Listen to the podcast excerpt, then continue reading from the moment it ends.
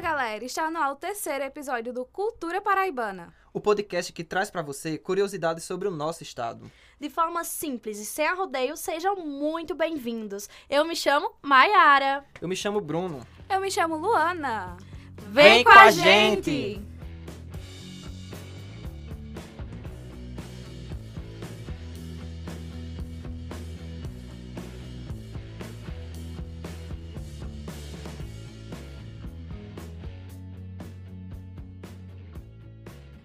dando continuidade à rota cultural, hoje é dia de falarmos sobre o município de Alagoa Nova, que é conhecida como a Esmeralda dos Boltrins. Esmeralda dos Bultrins. Eita, a cidade que fez parte da Rota dos Tropeiros e foi palco da revolta de quebra-quilos e também a sede de uma das casas de caridade do Padre Ibiapina. Isso mesmo! Inicialmente a cidade era habitada pelos índios Bultrins, da nação Cariri, além de ter passado por várias fases até ser considerado município. Já foi um distrito subordinado da cidade de Campina Grande, já foi vila e no ano de 1904 foi elevada à categoria de município.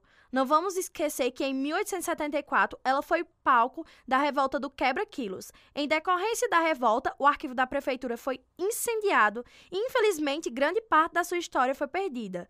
A cidade também fez parte da Rota de Tropeiros. Vale ressaltar também que o município está situado entre o Agreste e a Borborema e fica bem pertinho da Rainha da Borborema, né? Do nosso querido município de Campina Grande. O município chama a atenção dos turistas pelos seus diversos locais para praticar trilhas devido às suas serras e áreas de mata fechada. E nada melhor do que aproveitar a Cachoeira da Boa Vista, com 18 metros de altura, e aproveitar para fazer um belo de um rapel. Eita, que coisa boa, já até sei onde será a nossa próxima trilha, viu, Luana? Rapaz, será que Mayara tem coragem de fazer um rapel com a gente? Rapel? Oxe, eu tava pensando em uma coisa bem mais calma. Ai, gente, relaxa. Lá vocês encontram o Parque da Lagoa Manuel Pereira, que, de acordo com os historiadores, era o local que servia de descanso para os tropeiros. E deixa eu te falar que a lagoa também guarda algumas lendas. Hoje o local recebe diversos turistas e também é palco de grandes eventos, como São João, a Festa da Galinha e também a Festa da Cachaça. Uma atividade ótima para se fazer também é visitar o balneário Rio Água Viva, um atrativo bastante legal para toda a família, que fica localizado na divisa com a cidade de Areia, sabiam? Sério? E é dentro da mata que tem a área de camping, chalés, tobogãs e piscinas naturais. E também tem aquele almoço regional delicioso. Ixi, que quem ama comida regional tá aqui, viu? Rapaz, Bruno, eu tô olhando aqui na minha agenda. Vamos marcar um dia pra ir conhecer Lagoa Nova, viu? Cuide logo. Comida regional é muito bom, né, gente? E na Esmeralda dos Butrins vocês encontram diversos restaurantes com a nossa culinária riquíssima.